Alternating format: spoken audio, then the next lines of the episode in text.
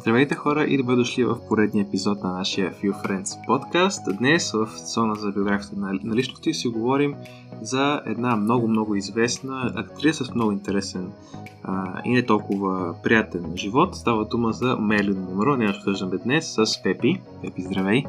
Здрасти! Да, живота е малко по-така да кажем, по-трагичен от хората, които до сега сме обсъждали, така че да, това е малко, предупреждение още от началото. Така. Но все пак мисля, че дискусията за това ще имаме интересни неща да си говорим. О да, мисля, ще бъде много интересна дискусията след това, но преди това нека се запознаем се пак с този трагичен живот на Мерлин Монро. Всеки сме чували, всеки сме виждали най-вероятно в някой филм или в някоя снимка по интернет. Актрисата Мерлин Монро е една от най-емблематичните фигури в американския шоу бизнес и кино, както и най-известният секс символ на 20 век. Филмите и с на участие му предвид генерират печалби от над 200 милиона долара, с което тя става една и от най-успешните финансово актриси в Холивуд. Но личният живот, както предстои да разберем, далеч не е толкова бляскав, колкото кариерата й, което води до самоубийство на едва 36 годишна възраст. Монро е родена на 1 юни 1926 година в Лос-Анджелес, Калифорния, с рожденото име Норма Джин Моренсън. Как ще видим, Ели Монро е нейн псевдоним.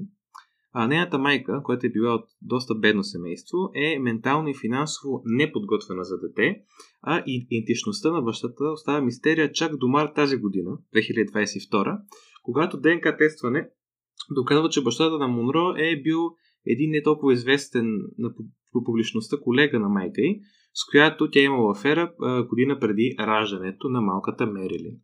Мегата на Монро решава да остави дъщеря си при приемното семейство на дълбоко религиозните християни Алберт и Ида Болендър, като майката живее в близост това семейство за около 6 месеца, докато и се наложи да напусне града заради командировка от работата, но всеки уикенд посещава дъщеря си. Когато Мерлин става на 7 години, майка й купува малка къща в Холивуд и Мерлин живява с нея, с майка си. Но тяхната връзка далеч не е безпроблемна, като най-яркият спомен на Мерлин от това време е как майка й се опитва да я удуши с възглавница. По финансови а, причини къщата е споделена с актьорите Джордж и Маут Аткинсън, които бързо се спретелява с Монро и майка и като цяло тяхното съжителство преминава спокойно. Но следващата година майката получава нервен срив и е диагностирана с шизофрения, поради което тя прекарва остатъка от живота си вместена от болници, в клиники и обратно в болници и много рядко се среща с дъщеря си Мерилин, като приятелката на майката на име Грейс Годър, това име е важно, така ще го запомнете, поема попечителство върху малката Монро. В следващите 4 години от живота си местоживението на Мерилин се променя често, като докато Грейс оправи документите за попечителството, Монро живее с актьорите Аткинсън, които споменахме, където обаче на 7 годишна възраст бива изнасилен. От този момент нататък Мерлин ще заеква пред малкото притеснение или тревога, като се доказва в последствие, че е причината именно това трагично събитие от нейното детство. И през лятото на 1935 година заживява с Грейс и мъжа и Ероин. През септември обаче Грейс установява, че не може, а и не иска да поема отговорността за отглеждането на Мерлин и я поставя в дом за сираци. Обаче, окоръжавана от служителите в дома, Грейс размисля и след две години отново приема Мерлин в дома си, но вторият престой на Мерлин там трае само няколко месеца, защото Ероин, съпруга на Грейс, а, също я изнасилва.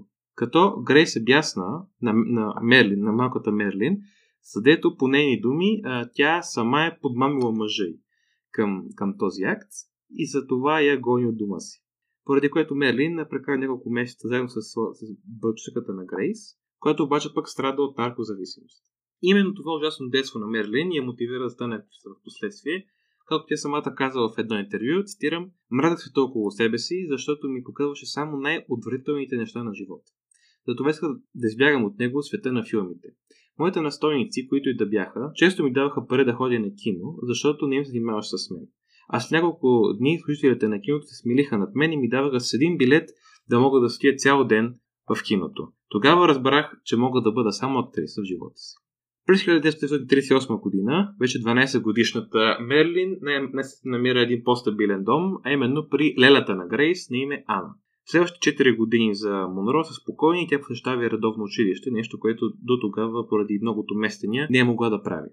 След 4 години, през 1942 година, лелята на Грейс, Ана, бива преместена от фирмата, в която работи, извъншната Калифорния, но по закон, щом официалният настойник на Мерлин, който все още е Грейс, остава в Калифорния, Мерлин не може да напусне щата. Затова трябва да се върне в сиропиталище, като за да избегне това, тъй като тя е много мразила слопърсте в дома за сираци, няколко дни след навършване на 16 години тя се жени за 21 годишни съсед на име Джеймс Догърди, с когото вече са имали връзка от 8 месеца. След сватбата Монро напуска училище и така и не завършва гимназията в от живота си и се отдава на живота като домакиня, но много бързо разбира, че тя и Догърди въобще не си пасват и се чувства много нещастна в брака си.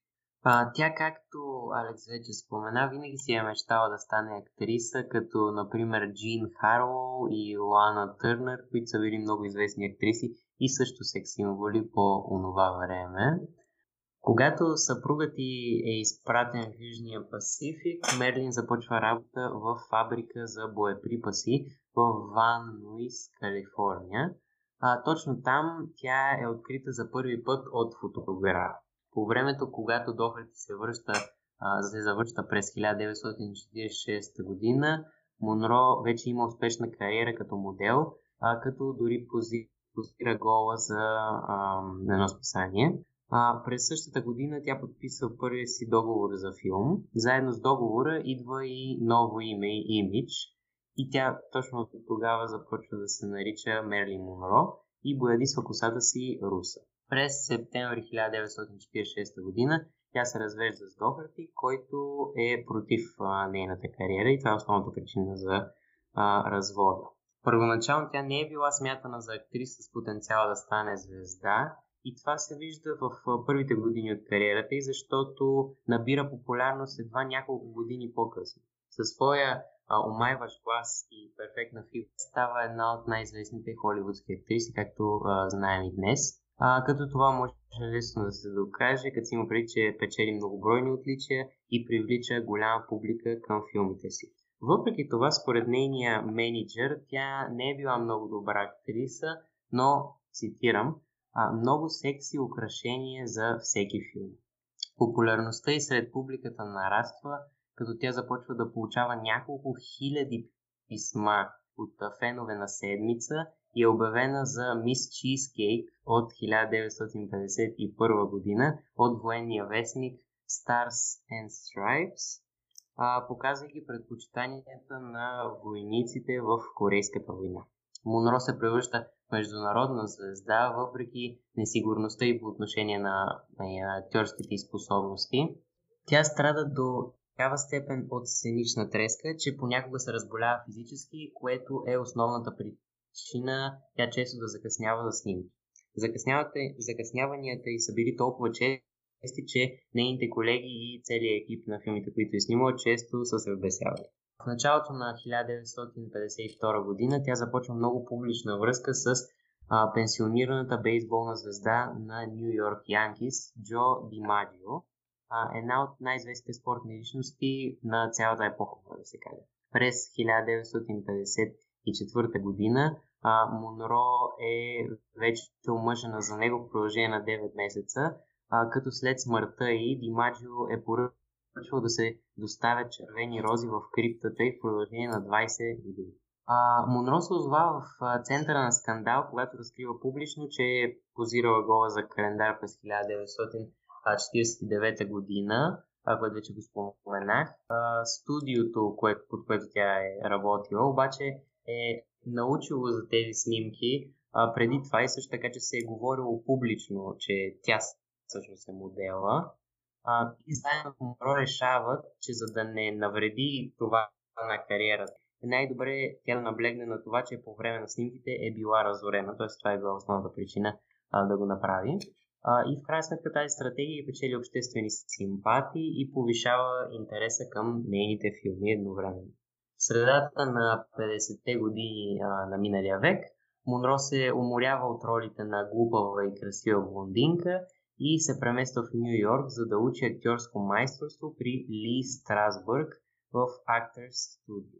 Тя тогава имала връзка а, с драматурга Артър Милър, като това е и най-дългия и брак. А те се срещат за първи път през 1950 година на парти и по-късно започват да си разменят писма.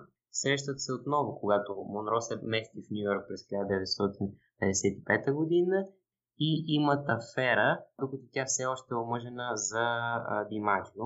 Като те се женят, а, Монро и Милър, а, на 29 юни 56 година. Проблемите обаче а, веднага започват за двойката, като Монро преживява три спонтанни аборта и след като двамата започват да работят заедно по последния филм The Misfits, а, те се развеждат на 20 януари 1961 година.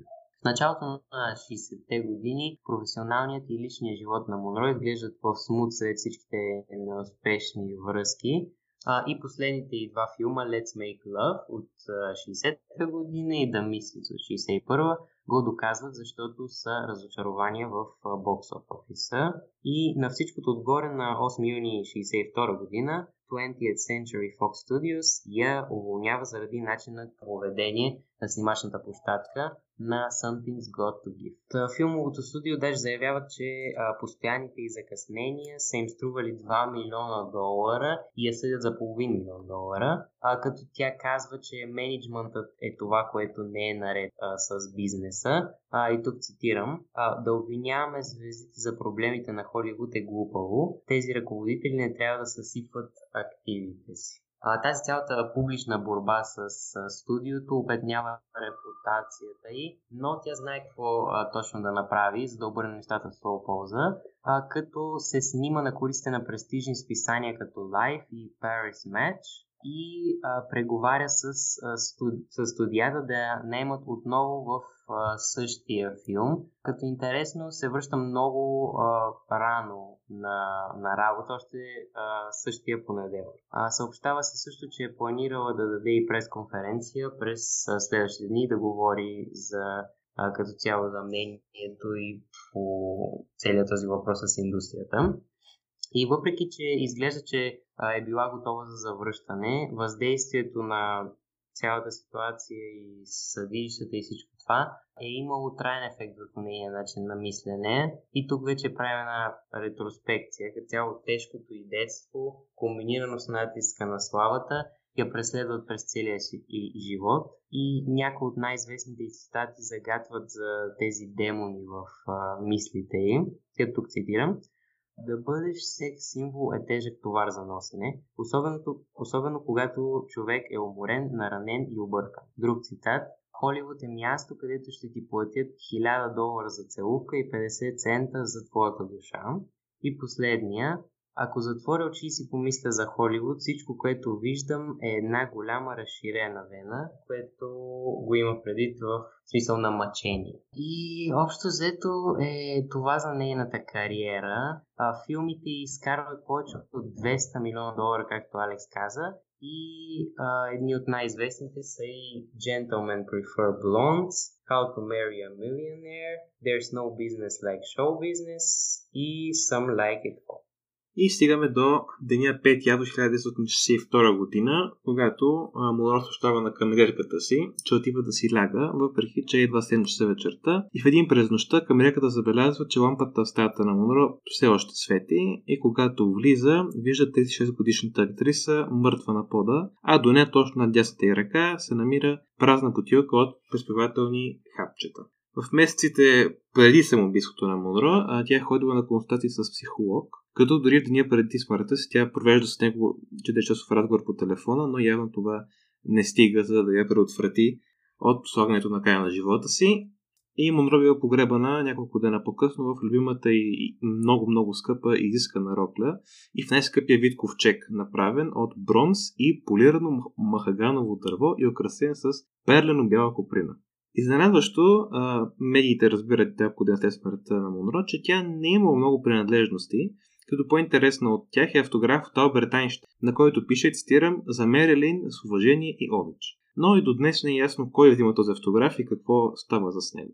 Друг интересен факт е, че всеки ден в продължение на точно 36 дни, като най-вероятно идеята на това е, че Мелин умира на 30 годишна възраст, Мистериозни бели цветя са се появявали и на гроба й, като и до днес не става ясно кой ги оставя, като спекулации казва, че най-вероятно е някой нейн заклет фен. И с това завършва м- нашата кратка и не толкова кратка така, биография относно Мерлин Монро и мисля, че може да спим един въздух, защото беше тежко и да преминем към дискусията относно Мерлин.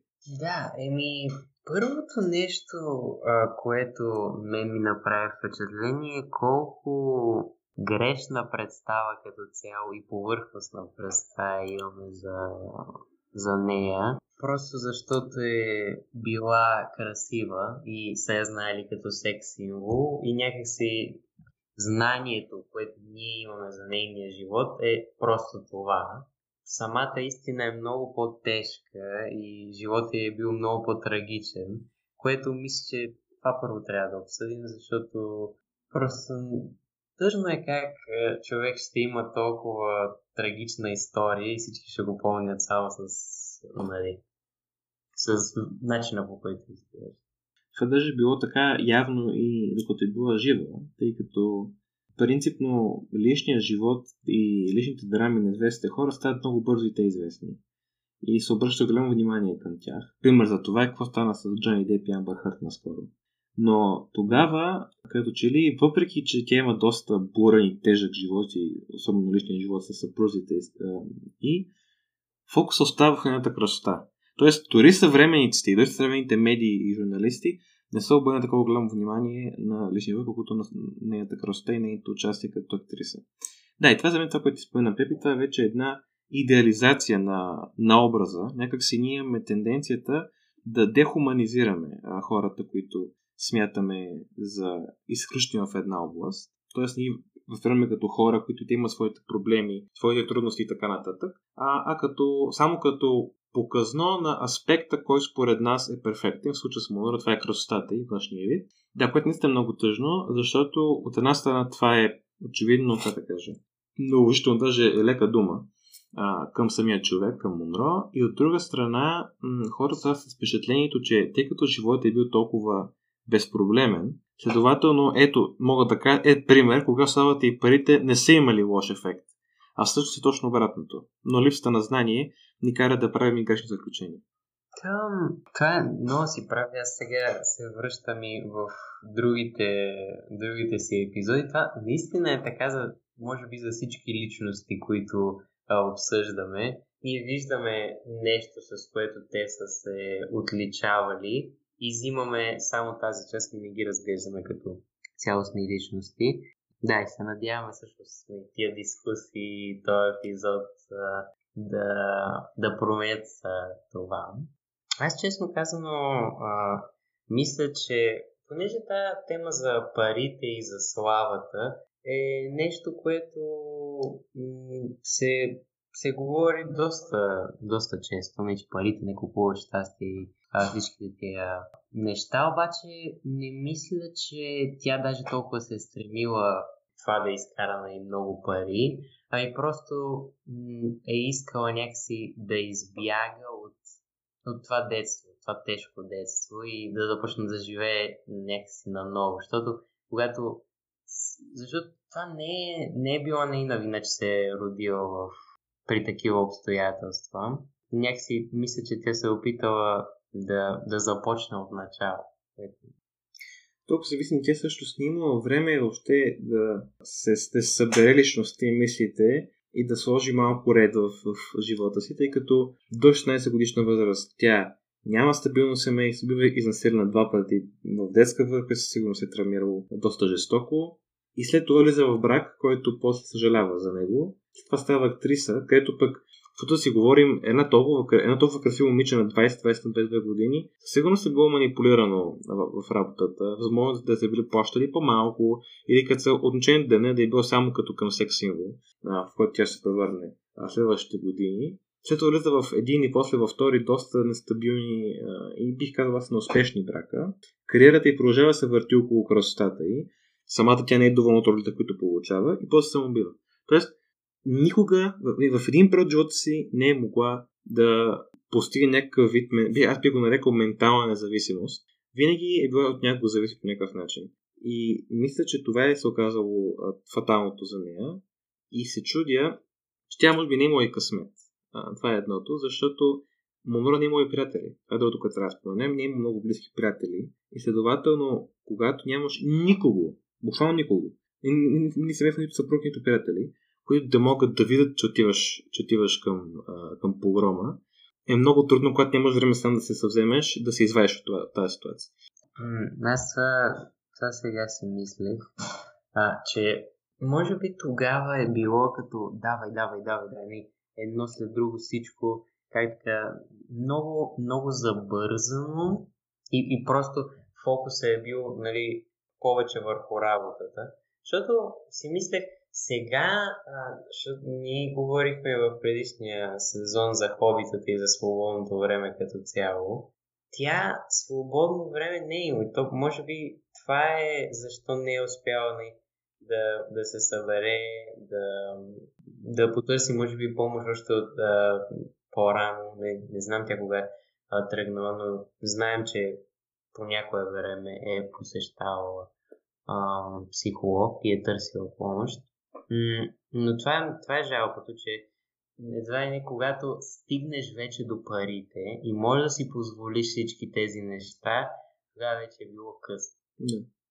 Което е, което е тъжно, според мен. И това точно, което ти каза с а, приятелите, то може би това е, бил, това е щяло да бъде формата на а, лекуване, което, от което тя е имала нужда.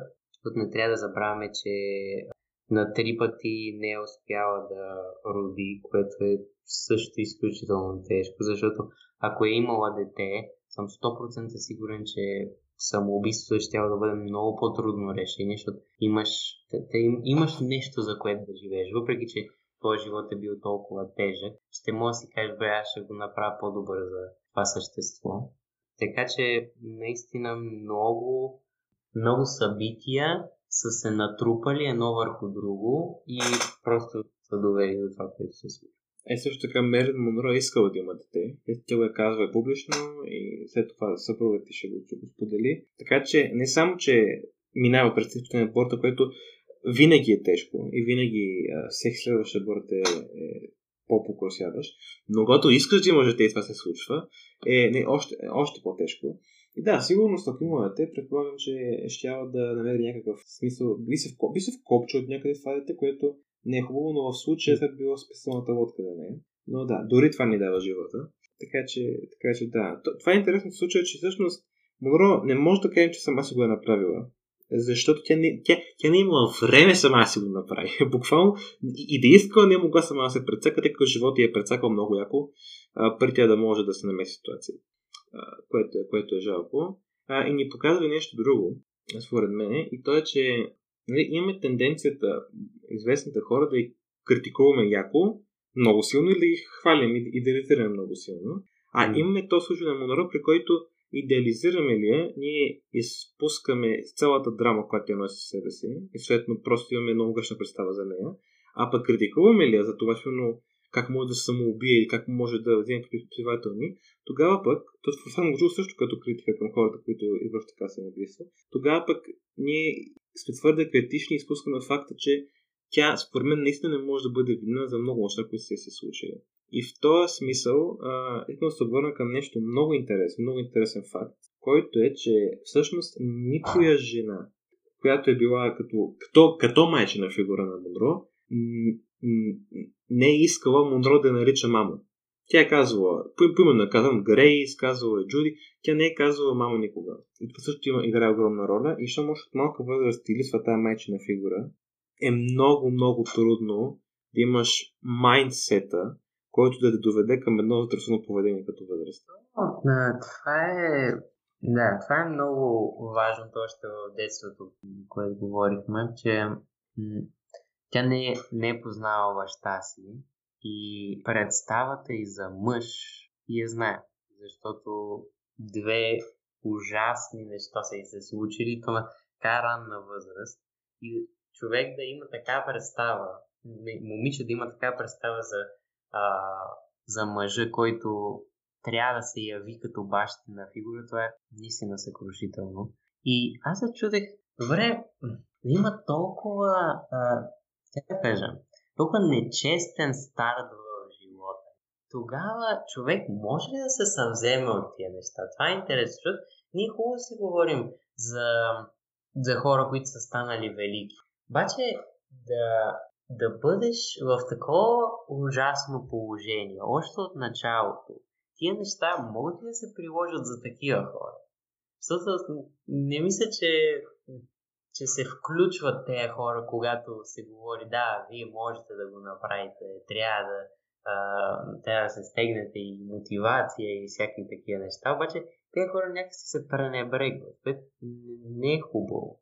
И нещо, и позитивно, ако трябва да мислим, би трябвало тези хора да могат да се оправят, обаче не знам, реалистично, реалистично ли е това според те? Могат ли и тези хора да, да превъзмогнат тези всички? И то това е едно да видиш къщичка.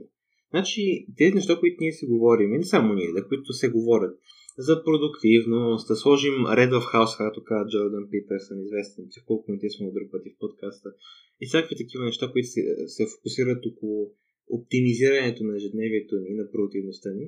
Това всичко всъщност става с условието, че ние вече имаме почти цялата къщичка направена. И сега какво mm. предвид. И просто слагаме отгоре покрива и вече сме стабилни. А тази къща, която визира метафорично, включва стабилно семейство. Финансова стабилност също, която Монро като малка не е имала, а после чака придобива. Добри приятели, добро ментално състояние, образование. Това неща, които не се споменават, тъй като някъде ги мислим, че са дадени в западния свят. Обаче те са основата. И когато тя няма никой от тези неща, няма образование, тя така и не завършва гимназията. И това не за да кажем, че нали, е глупо нещо такова, за да кажем, че тя не е имала достъп до този начин на мислене че да може евентуално да се опита да се самоизкара от тази духа, която е попаднала поради лошата съдба. В такъв случай, въобще не, за мен не може да се говори за такова оптимизиране, някакво философско или психологическо, а и много често в такива ситуации просто трябва да се появи някой, някой друг, някой страничен, който да я извади от тази ситуация, защото ти като нямаш основите, това е едно аз да тръгна да строя един ебостъргач, без да мога да поставя на тухла. Някъде да стане, нали? Това е, така е при Монро. Тя не е имала този човек и така е, и никога не си е построила тази къщичка. Аз, а, да, това е... Да, това е, защото а, понякога, когато чуваме такива тъжни истории, на, на мен са ми а, казвали, то аз вече и аз си го мисля, виж а, колко не, хора в какви положения. Не, бъди благодарен за това, че а, ти не си така. Обаче, мисля, че аз не, някакси това го осъзнавам наистина. Защото да се поставиш в такава ситуация е много трудно. Някакси колкото и да, да чета за различни трагични истории, то става много далечно от мен, за което съм много благодарен. Радвам се, че не съм в а, такава ситуация. Но това, това не знам дали е... Защото до, доста често съм го чувал. Това е нещо да си благодарен за това, което имаш, защото много други хора го нямат това нещо. И не знам ти какво ти е отношението на тебе към това и дали имаш някакъв съвет към това как човек може да бъде благодарен за нещата, които имаш. Защото да използвам тази аналогия, която ти използваш, много а, от хората сега, които ни слушат, да не кажа всичките, не, сигурно всичките, и нашите съученици, всичко, всички, всички хора, които познаваме, а, я има тази къща. Но а, ние нямаме чак такъв голям достъп до хора, които не имат тази къща. Така че а, интересно е дали ти си мисля за това как човек може да бъде благодарен. А, ще направя много странна препратка сега. Попадна ми един, един път, а, така как си гледа в YouTube, едно интервю на актьора Захари Бахаров в, в, в, една телевизия, много известна в България и ще го пуснах. Аз не че имам много българско кино, но нали, Хари Бахаров го знаех, тъй като е известен актьор, правеше шоута по телевизията в един момент, там да видя, но се оказа доста интересен интервю, доста интересен човек се оказа той. И нали, първият въпрос, който, първият въпрос, който бяха зададени, нали, беше м- какво е своето отношение към парите. И там той нали, каза нещо, което не се бях замислял. Колко е, всъщност е близо до нас, но ние не го осъзнаваме. Че той, а той е в момента на 43-4 години, да дадем като времева рамка, той каза, че е дете на прехода. този израз. Т.е. той е израснал през 90-те години на, глад на беднотия в България, на мизерия. И той каза, че неговото отношение към парите е просто, ако ги няма, това е проблем, тъй като няма какво да се яде. А ако ги има повече, това не е кой знае какво. И като, като има какво да се яде, окей. И това го допълни, казвайки, че а, съвременните младежи, просто тъй като са го изживели, те, тях не им пука толкова относно това. Не им пука толкова относно това дали има храна на масата. А вика на нас, нашето поколение ни трепти сега, тъй като сме видели какво, когато няма. И той каза, за добро или за лошо, новото поколение това не го мисли. А, идеята ми с тази препратка, освен да ви накарам да си описвам това интервю, ще, ще, ще намерите много бързо, ако искате, е и това, че наистина според мен, ако човек не го изживее поне на малко на гърба си, няма как да го, да, да го осъзнае. Литература е добър път към това. Сега чета една книга. Шантарам се казва. Да, Шантарам. А, един автобиографичен роман, където става дума за живота в Индия и в бордеите в Индия. Като писано по такъв начин, пак те удря и по-близо до реалността, но пак не е реалността. Да, накратко идеята ми е, че да, няма как да го, да го осъзнаем, докато не го изживеем. Ако пък, а пък го изживем, това ще е, нали, ще покаже, сме, сме ние в такава ситуация доста, доста, доста лоша. Така че малко парадоксално. От една страна ние искаме да може да разберем какво е. От друга страна, наше на разбиране преминава през доста нисък момент от нашия живот. Но това, което мен повече ме, ми предизвиква историята на Монро, за да не довърша това, е гняв. Гняв, защото а, никой не се е заинтересувал. Или ако се не е било, не е било достатъчно. Не може никой да не е знал за тези неща за около Монро. Все пак Монро най-малкото жена за, известни, омъжена, за, за известни хора и има някакви познати, ако не е приятели. Явно никой един, нито един не се е заинтересувал достатъчно, че да, да извади Моро тази ситуация. Това е по-гневното според мен. Това мен повече ми ядосва, а не факта, че не мога да достигна до пълната емпатия към тъй като не съм го изживял. М- това е, това е, може би, да, може би интересно да се обсъди, защото когато вземем някакъв когато някой човек има характеристика, която много силно се отличава, като красота или интелигентност, други невъзможни черти, когато нещо много се отличава, не, много казахме, вече се фокусираме изцяло върху него. И, и това е интересното, че а, никой ни е някакси ни е помогнал. Всички са били м- добре, това е. И, и, и, тази, и тази част ми е важна. Другото нещо го се. И аз разбирам за, за студиото и тия неща, и това си е работа за тях. Обаче ми е интересно каква връзка е имала с, с, с мъжете ми в живота, с а, тримата си съпрузи, които е имала, защото все пак няма как да се ожениш за някого, поне аз така се и да не се заинтересуваш малко от това. Което ме навежда на мисълта дали може би тези, тези хора най-вероятно са се интересували от нея и са знали какво се случва, обаче възможно е да не са и дали това, което тя е имала нужда. Като човек, който е занимавал малко с психологията на Зигмунд Фройд, веднага ми прави впечатление, че тя винаги, макар че са първия брак е бил по-скоро малко брак по сметка да, да не се връща в хербиталището, и сигурно е било така, не е малко наивна младежка, то дори не е било любов, може би, така, заинтересованост, когато виждаме после, че веднага съжалява. Но другите и два брака, това, което забелязваме, че тя се е омъжвала за доминантни мъже с доминантен характер, силови, ревностни и които има слухове доста сериозни, че са били в къщи понякога, домашно насилие. И, и за мен това е просто по-съзнателно тежко търсене на башената, на башената фигура, която е няма. Да, то, то като няма, да, като няма, няма тази опора, така да го кажа, и, сил, и сила, която ще носи бащата, защото не, това е една от основните функции на бащата да защитава семейството. Да, виждам това как, може, как ще може да се отрази. Тега, бе, да. То, другото интересно е, че това може да го знаем, разбира се, само, само спекулираме. Дали Монро истин си ги обичала тези хора? Това ме казвам като да кажеш, че тя е била някаква манипулаторка. Не, не, не. Имам предвид, че след две изнасилвания на, на 7 и 11 годишна възраст и един провален, не проблем, така неуспешен брак а, от 16 години, дали у нея общо останало място за истинска любов или по-скоро другите в брака са били просто търсене на някаква валидация, която е нямало от бащата в живота си? То най-вероятно, това го споменахме в епизода за Алберт Камю, че истинската любов не, не може е така просто да я имаш без да няма никакви основи, както е имало при нещо.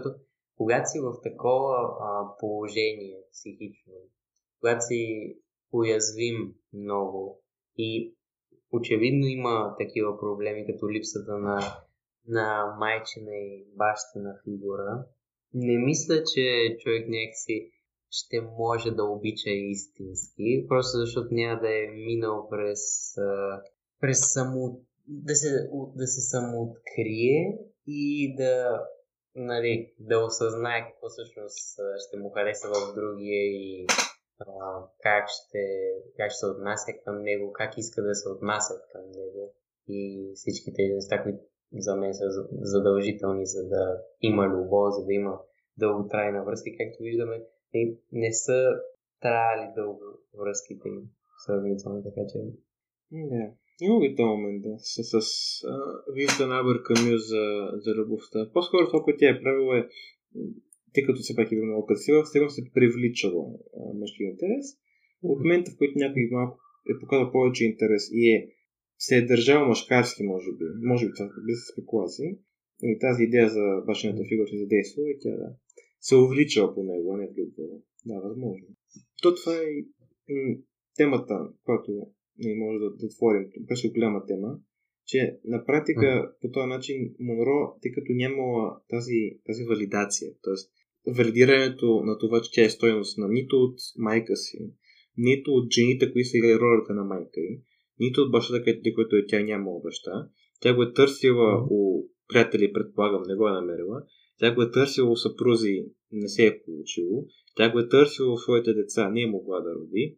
Тоест тя никога не е била валидирана. А вътрешно не е била, тъй като тя не е била в състоянието сама психологически да, да издържи и да си каже, окей, аз съм стойността. Може би нали, това е една друга причина, поради която е искала да стане актриса, може би е свързвала славата с, понеже нали, много фенове, почитате, както виждаме, може в тези колко, 36 дни някой настава бели цветя на гроба. Това може да е било от, да е било от фенове. И това, това всъщност интересен начин да получиш тази валидация, обаче за мен не е, то както се вижда, очевидно не е било достатъчно, не, не, не, не, не се е чувствала а, истински валидирана. И това тук е интересна тема не, за връзката между някой много известен човек и всичките му фенове. Защото това е малко връзка, която е насочена само в едната посока. Тоест всеки единичен фен има някакво отношение към нея, но първо, че това отношение е базирано само на това, което излиза в а, преса, филми и така нататък, което ще че не я познат, не познат личността и напълно, за да са и нещо като приятели. А тя пък съвсем не ги познава. Не, може да е да, съвсем не ги е познавала, защото знае просто, че са и фен. Те за нея даже не са... Те за нея нямат никакви характеристики. Освен това, че я харесва. Което е... Не, това само винаги ми е било интересно и даже с сегашно време, което продължава, с много известните актьори, певци и така нататък.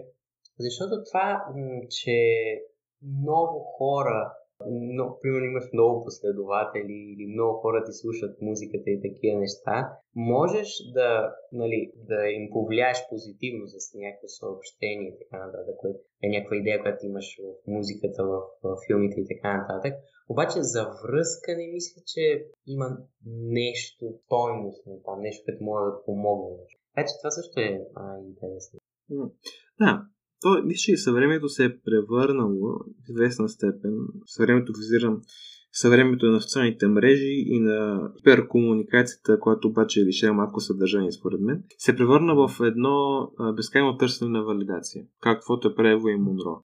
Според мен живеем в една епоха, където така, аре, това е, че си е, е ептем наша дума, монроизмът се, се установява все по-трайно, в смисъла на това, че все по-малко хора се чувстват валидирани и сигурни в себе си и все повече хора имат чувството, че са дезориентирани в живота си, не знаят какъв да бъде житейски им път и съответно с опитите за да го намерят, прибягват към типове валидации, които изглеждат стабилни, тъй като обществото ги е направило да бъдат стабилни, като например парите и славата, а, или колко лайка ще имаш на снимка в Инстаграм, но се раз... щом този проблем пожелава да го има, това е, доказва, че този тип валидации не работи по причините, които ти каза, Пепи. Те са, м- не са личностни, никой от тези неща, особено пък тази фалшива личност, която имат, имат феновете. И освен това, те са преходни. Тоест, забелязваме как преди Ивата изтръгва, совата също може да бъде загубена. А, а пък при феновете, как да кажа, има един лав, съм чувал, че хората, които най-много те обичат, когато са известни, са първите, които ще хулят, когато някъде сгафиш. А, така че и те не биха могли да се определят като някаква сигурна, стабилна валидация. С други думи, при Монро нямало нито един аспект от живота й, където тя да е могла да се а, усвои на него и да се почувства сигурна там. Нито един. Това всъщност, тук, ако мога да изкараме едно обобщение, мисля, че Особено за това, което сега последно се обсъдихме за социалните мрежи, за известните хора и така нататък, и за всичките фенове. Когато нещо, когато човек е отчаян, той, мисля, че имаше а, така фраза да подадеш а, сламка на удавни, нещо uh-huh. Сигурно не, е, не е същата фраза, обаче човек, който е отчаян в такова състояние, ще се хване за каквото може. И когато това е първото нещо, което му дойде в съзнанието, защото на нея, тя, това е била идеята. Живота ми е ужасен, всички тези неща са ужасни, аз трябва да избягам.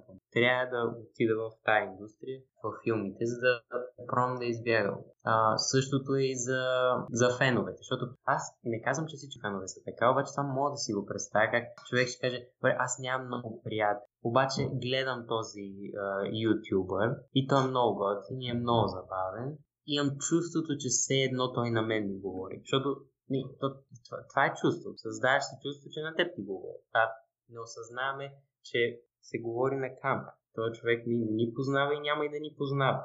Така че а, това е много тежкото в тия, това, че когато а, човек е в някаква трудност, да, да успее да разбере, че това решение, което му се а, трува най-лесно, всъщност не би му помогнало.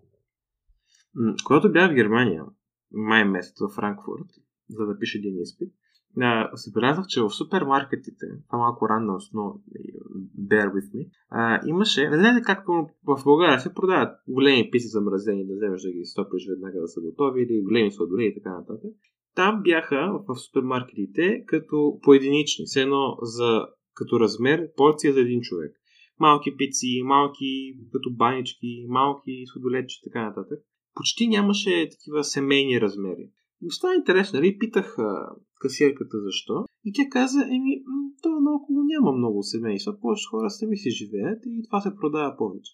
И тогава ми хрумна е нещо друго, което бях чул някъде, сега не помня къде, и се надявам да горе-долу да помня правилно числата, че около половината от американците във възраст 25-35, които живеят самостоятелно, не с а, семейството си, прекарват вечерта с а, завързена храна, която стоплят, гледайки YouTube или Netflix. И за мен това е много показателно, тъй като вечерята принципно е времето, което социализира с семейството си. Тоест е време на, на обмен на идеи, на обмен на мнения, мисли, каквото и да е чувства с други хора. И точно в този момент, докато се храни, хранят, хората си пускат Netflix и YouTube. Това за мен не е само защото им е скучно. Това за мен е да се имитира, това, което ти казваме, да се имитира комуникация и някакъв вид връзка с актьорите, героите от филма или ютуберите, които гледат. Ох, да. Не, това е. Това е нещо, което може човек да си помисли и да види дали всъщност той го прави. Защото а, много от тия неща, които обсъждаме, а, не, звучи правилно. Защото аз мисля, че е правилно. Обаче, всъщност си казвам, а да, това е, това е интересна идея, това е така. Обаче, тия неща трябва да се, да се постоянно да се анализираме, е така да го кажа, и да видим дали ние това го правим и защо го правим. Колкото по-рано се започне с а, решаването на проблемите, толкова по-добре. Така че мисля, че а, това е нещо, с а, което може да завършим този епизод. Но има и още нещо. Има още две неща даже. А едното е един... Нали? Има още. Значи, да, да, да кажеш някой, да този епизод се раздаваме. И коментари, и дълга, дълга биография. Така. Има един много хубав цитат, който а, много комично не е някой известен, а един малко случайен гръцки актьор от един сериал. И той даже е импровизиран този цитат, т.е. Не, не е бил записан в, в сценария, който според нас се вписва в трагедията в историята на Монро. Цитата е да обичаш е нещо. Е нищо, извинявам се, да обичаш е нищо. Да се обичаш е нещо, а да се обичаш и да обичаш е всичко. Това според нас се свързва с темата за валидацията, че Монро, която само е обичала, и то дали е обичала наистина е друга тема под въпрос, е нищо. Защото тя не се е обичала сама себе си, което е нещо, което е основата на къщичката. А когато човек се обича и вече може и да обича друг човек, тогава вече това е всичко и къщичката е завършена. Да, и Последно имаме предизвикателство за вас, свързано с ам, един цитат отново на а, канадския а, психолог Джордан Питърсън, който вече доста често го споменаваме. Ам, като той казва на английски Treat yourself like someone you are responsible for helping. Което значи, общо взето, вие да се погледнете от една друга перспектива, да погледнете живота си и да видите къде можете да си помогнете. И във връзка с това, ние ви приканваме да прекарате един ден сами в а, природата а, или в парка, където ви е удобно и можете. А, може да си направите пикник не, без никаква електроника, без никакви псевдосоциални връзки и такива работи. Може да си излезете на вечеря а, сами в любимия си ресторант, си поръчате любимата храна и общо да си помислите а, за себе си, да си, да си направите такива. Ключово тук е да бъдете сами без електроника. Сега, ако не ресторанта, може да отидете на боли, не знам, може да се опитате, но сами mm-hmm. го направете. А, да, и така, бъдете present, как ще кажа някой гурата в интернет, така, вътре в, в, в настоящия момент, да, и размишлявайте. Това, това би било нещо, което би помогнало на добро. И така, с този а, наш чалендж, наше предизвикателство, ние сваряме днешния епизод. Надяваме се да ви е харесва, надяваме се да не ви отвърде тежък и да ви е било интересно да видите как трагедията на Монро продължава да бъде актуална в, в нашето общество. Ние продължаваме следващата събота с един друг доста интересен образ. И до тогава да се прекарате хубаво, да се гледате малко вас самите, така селф-кер и простоти. Не се прости, дума селф-кер е много, много, много профанизирана, според нас. И да се усмихвате много истински. До тогава от нас. Чао, чао. Чао.